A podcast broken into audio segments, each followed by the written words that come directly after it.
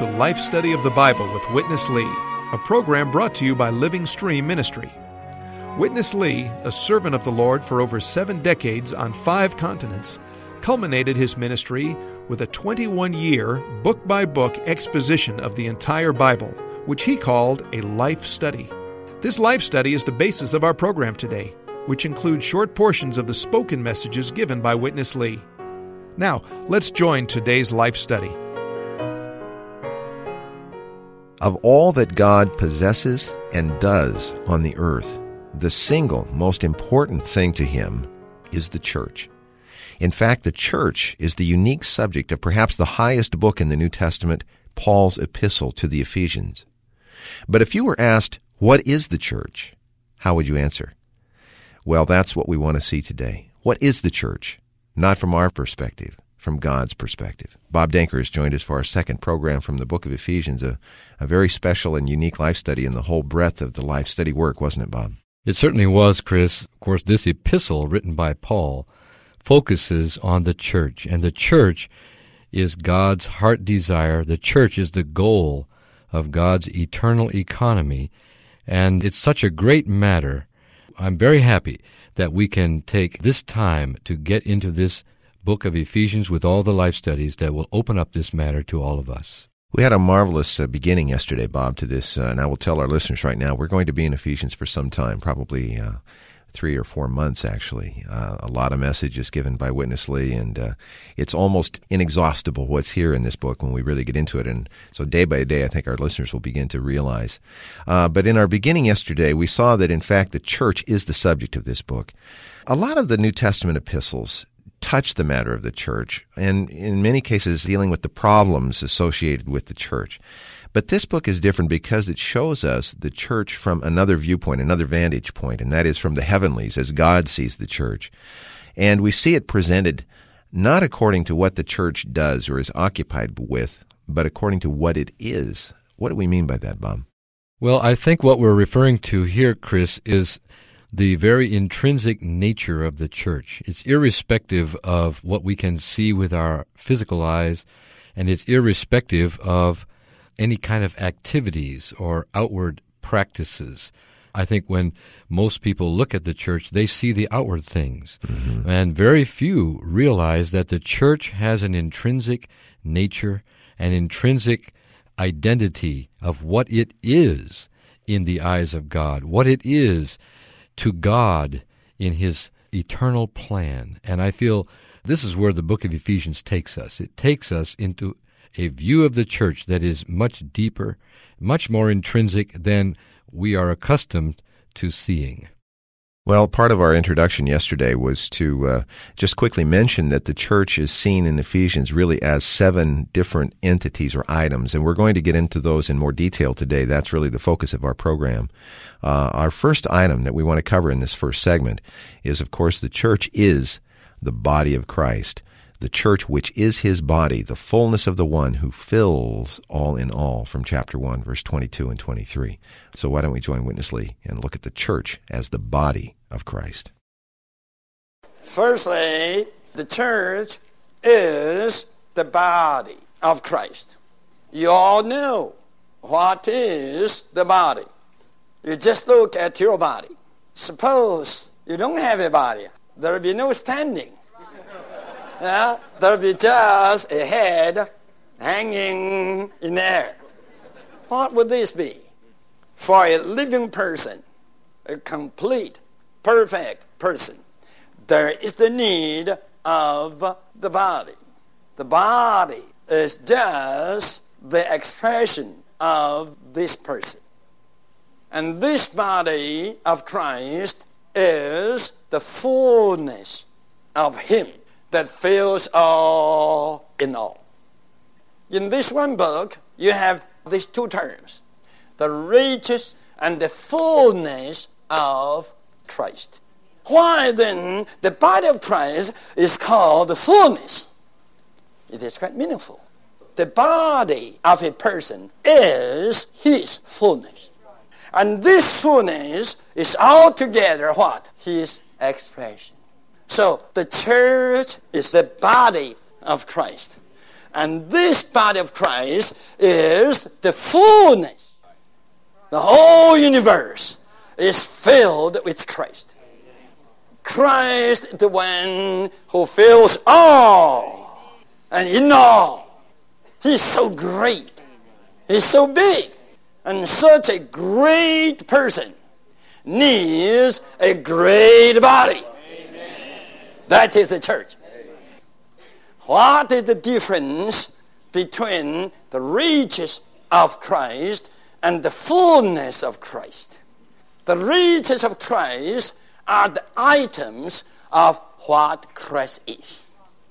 But the fullness is that all the riches have been digested by us. All the riches of Christ become us. Then we are the fullness of Christ. This is the first item of what the church is.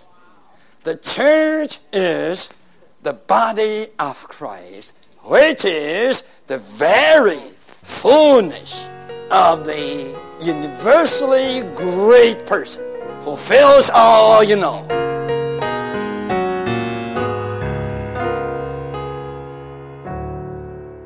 Well, Bob, a lot of people today talk about the body of Christ, and I think this is something that has been now, I think, largely due maybe to Watchman Nee's writings, uh, some of his early writings. But this matter of the body of Christ is somewhat clear. But uh, I was really uh, intrigued by how it was related to the fullness and compared to the riches, and maybe uh, this will develop it in another way, particularly because there's an application where we are incorporated or included in the fullness, isn't there? There really is, Chris, and I would like to also stress this point that Brother Lee brought out that Christ is a universally great person. He is so great that he fills all things in all things. How great is this? It's greater than we can appreciate or apprehend.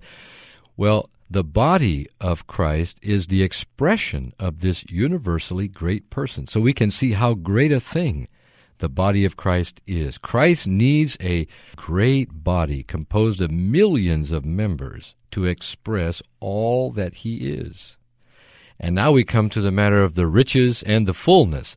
Well, all that Christ is, all the items of what he is in his person are his riches, such as love, light, patience, long suffering, salvation, righteousness, sanctification, holiness. Christ is really the reality of all the positive things in the entire universe.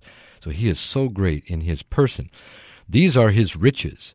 According to God's economy, these riches should be dispensed into all those who believe into Christ. They should be received by the believers, enjoyed by the believers intrinsically. Mm. Then they should be digested and assimilated into the very being of the believers so that the riches of Christ become the content or the constituents of our inner being. Wow. When this happens, when we're filled with the riches of Christ, then we collectively, as the body of Christ, become the fullness of Christ. So the riches of Christ are what Christ is, and the fullness of Christ is what we become by the enjoyment of the riches of Christ. And this fullness is the expression of Christ in all his riches. Now you can see what a great thing the church is. I remember many times Witness Lee used to use an example to illustrate this point where he would talk about America and its ability to produce such riches, the wheat and the vegetables and the uh, chicken and beef and all of the produce of the American uh, agricultural system are the riches in a sense of America. But as we, its citizens, take these in and begin to fill out because of our digestion and assimilation of these uh, riches, we become, in a sense, the fullness of America. It's, on one hand, a kind of a, a low illustration, but on the other hand, really the principle, uh, when applied in the spiritual realm, is very similar, isn't it? Very similar. In order to become the fullness, we need to receive, enjoy, digest, and assimilate the riches. Then, the result is that these riches will be expressed in a corporate way through the church as the body of Christ, which is the fullness of Christ. Well, we're still in a kind of an overview mode, Bob, and we're seeing the seven items today that the church is in the book of Ephesians. Uh, the second and third and fourth of these are uh, included in the verses I want to read now from chapter 2. Abolishing in his flesh the law of the commandments in ordinances, that he might create the two, that is, the Jews and the Gentiles, in himself into one new man, so making peace. So the new man, of course, the second item that we're looking at. And then in verse 19, so then you are no longer strangers and sojourners, but you are fellow citizens with the saints and members of the household of God. The household of God, another item that the church is. Let's go back to Witness Lee. The number two, the church is the new man. I like to tell you, there is quite a difference between the body and the new man. The body only needs the life, but the new man needs the life and the person. The church is not only the body of Christ having the life of Christ, but also is what? Is a new man. Having Christ as her person. And this new man is called corporate because that verse says what? That he might create the two, that means two peoples, or two races, the Jews and the Gentiles in himself into one new man. Amen. Two peoples, you see, created into one new man. Brothers, and sisters, don't look down at this doctrine. This will uplift your realization of the church life. Amen. Now we go on to number three. The church is the kingdom of God. Verse 19 of chapter 2 says, You are no more strangers, sojourners, you are the fellow citizens. This indicates a kingdom. So here it tells us that the church is the kingdom of God. And we are the citizens of this kingdom. And we all have the civil right. And don't forget, as long as you enjoy the right, you must bear the responsibility. This is the church being the kingdom of God. Then number four, the church is also the household of God. And the household is not a matter of right. The household is a matter of life and enjoyment. In the kingdom, you have the right and you have the responsibility. Of course, I'm so happy to say that in the family, we have life and we have enjoyment.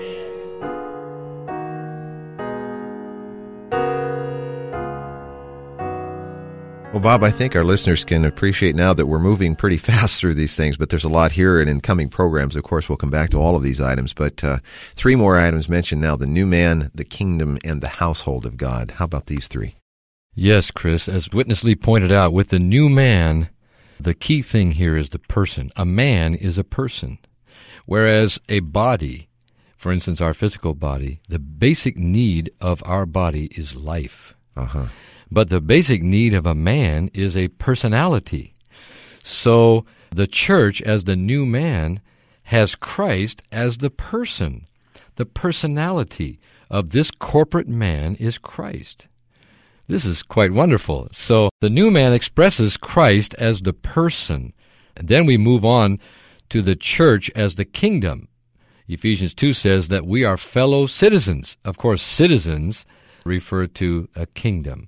And in any kind of kingdom, we focus on the civil rights of the citizens. We all have our rights as citizens of God's kingdom.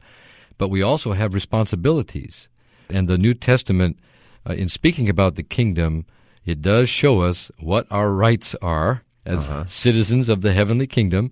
And also it shows us what our responsibilities are as citizens of the kingdom of God. So we have to pay attention to these things. Then finally, in this section, we saw the church is the household of God. A household, of course, is a family made up of the Father, in this case, God the Father, and all the believers as sons of God, form one great household.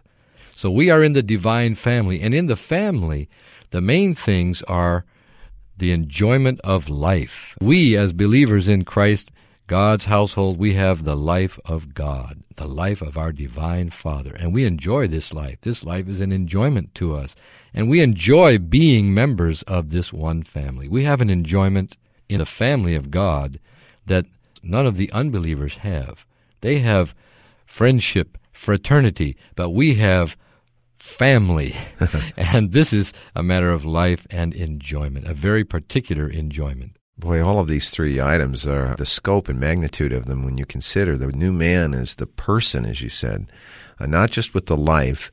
Uh, and we appreciate and talk very much about life. This is a life study, but this matter of the new man, bearing the life, the expression of Christ in his person, really is intrinsically part of what the church is. And then the kingdom we've had, of course, the life study of uh, Matthew not too long ago. We saw the kingdom in great detail, but this also is a function or an aspect of the church and the household, enjoying the riches of the Father. And I just had an appreciation as you were sharing uh, how marvelous it is to be family members of God. What all does that entitle us to, Bob? Well, this is truly a wonderful aspect of the church, and I do believe that in the church, when we are in the reality of the church life, we feel a kind of uh, intimacy with the brothers and the sisters that is on a divine level. It's it's a higher intimacy than even we feel with our human families. Right. Although our human family is quite wonderful, our divine family is even more wonderful, and the enjoyment in the divine family is the highest enjoyment. Well, we've got three more items to touch uh, on our program today of the seven, uh, and we're still in chapter two. Verse twenty-one says, "In whom all the building, being fitted together, is growing into a holy temple in the Lord, in whom you also are being built together into a dwelling place of God in spirit." And then, of course, chapter 5, which we're not going to read from, but brings out the matter of the bride, the church being the bride, the wife of Christ. And then in chapter 6, the chapter on warfare, Put on the whole armor of God that you may be able to stand against the stratagems of the devil. So there's a warrior depicted here. All of these items uh, in the book of Ephesians, uh, items of what the church is in God's view. Let's go back to Witness Lee. Number five, the dwelling place. Firstly, all the building is growing into an holy temple in the Lord. That is universal then you, the local saints, are also are being built into a dwelling place of God in spirit. Universally speaking, the church is the temple in the Lord. And locally speaking, the church is the dwelling place of God in our spirit. In chapter 5, we have the church as the bride the wife of Christ. We all know the wife is for the satisfaction of the husband. So, in the Bible, the wife or the bride is just the satisfaction. And the satisfaction always implies rest. If you don't have rest, how could you be satisfied? The church is Christ's rest and satisfaction because the church is what Christ loves. The church is the wife for the satisfaction of Christ. Now we go on. The last item, listen, is what? The warrior. In chapter 6, verse 11, it tells us the church is the warrior, a corporate fighter you know, an army is composed with many persons. But a warrior is just one person. The church is the new man. And this new man is a fighter dealing with God's enemy and defeating all God's enemy. This is the last item. You put all these six items together. You can say it is all together too meaningful.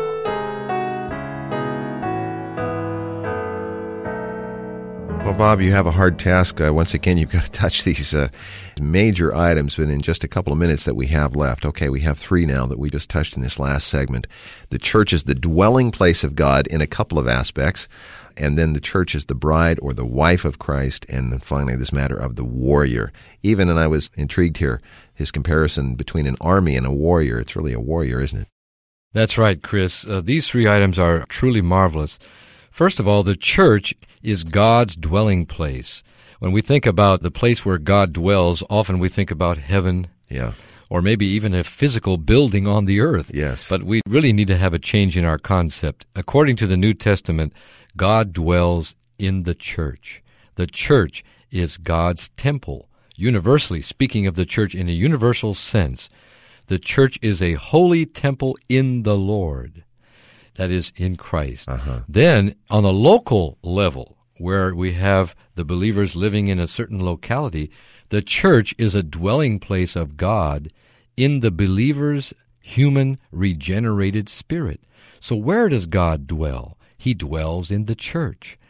In particular, he dwells in the spirits of the believers. Our human regenerated spirit is God's dwelling place. And according to these verses, this church, as a temple of God and God's dwelling place, is a living building. It's an organic building because it says it's growing. So the church grows, and the growth of the church is the building up of the church. And we'll see much more of this later. Then we have the bride in chapter 5, a chapter well known for its uh, speaking concerning wives and husbands. But yes. actually, beneath the surface of this, we see the great mystery Christ and the church. The church is the bride for the satisfaction of Christ, the bridegroom, just as Eve was for the satisfaction of Adam. Adam was there alone. Mm-hmm. He was not satisfied to be alone. He needed a counterpart. That was Eve. The same is true of Christ. So Christ needs to have his satisfaction, which is the church. And the church is something that Christ loves. It's something he deeply loves and treasures. And finally, this aspect of the warrior. You know, the church is a corporate fighter. It's not even uh, an army. An army is made of many warriors, but the church is one warrior, a corporate man, as a fighter to fight against all God's enemies. And these enemies of God are mainly not humans, Mm. but they are the evil spirits in the heavenlies who are behind all the activity on the earth that opposes God's economy. So we have to fight against and defeat all these evil angelic forces. Bob, um, I think the book of Ephesians is one that is uh, appreciated by many, many people and believers. A lot of messages given uh, from this book because there's so many uh, little isolated portions that have such rich content and they have a lot of applications. But to see it as a whole from this view, uh, where each chapter, where each of these items is really connected directly to how God views and desires and longs for the church it's another view, another perspective of this book, isn't it? That's right, Chris. And our prayer, of course, is that all our listeners would be lifted up into the heavenlies to see the church from God's point of view. This would certainly revolutionize our Christian life. Well, we've had a good start. Uh, two days of uh, a very broad brush overview from of the book of Ephesians and seeing the church in Ephesians. Uh, we hope you'll join us tomorrow as we begin in chapter one and start to get into some of these items in more depth and detail.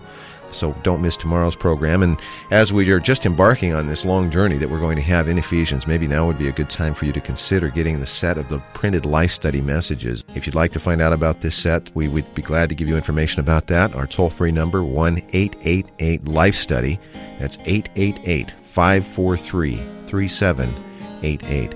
Or write to us at Living Stream Ministry, Post Office Box 2121, Anaheim, California 92814 or our email address is radio at lsm.org. And Bob, uh, Lord willing, we'll have many opportunities to enjoy these messages together in the coming weeks and months, and I look forward to all of them. And I also look forward to them, Chris. Thank you for being here today. For Bob Danker, I'm Chris Wild. Thank you very much for listening. Dear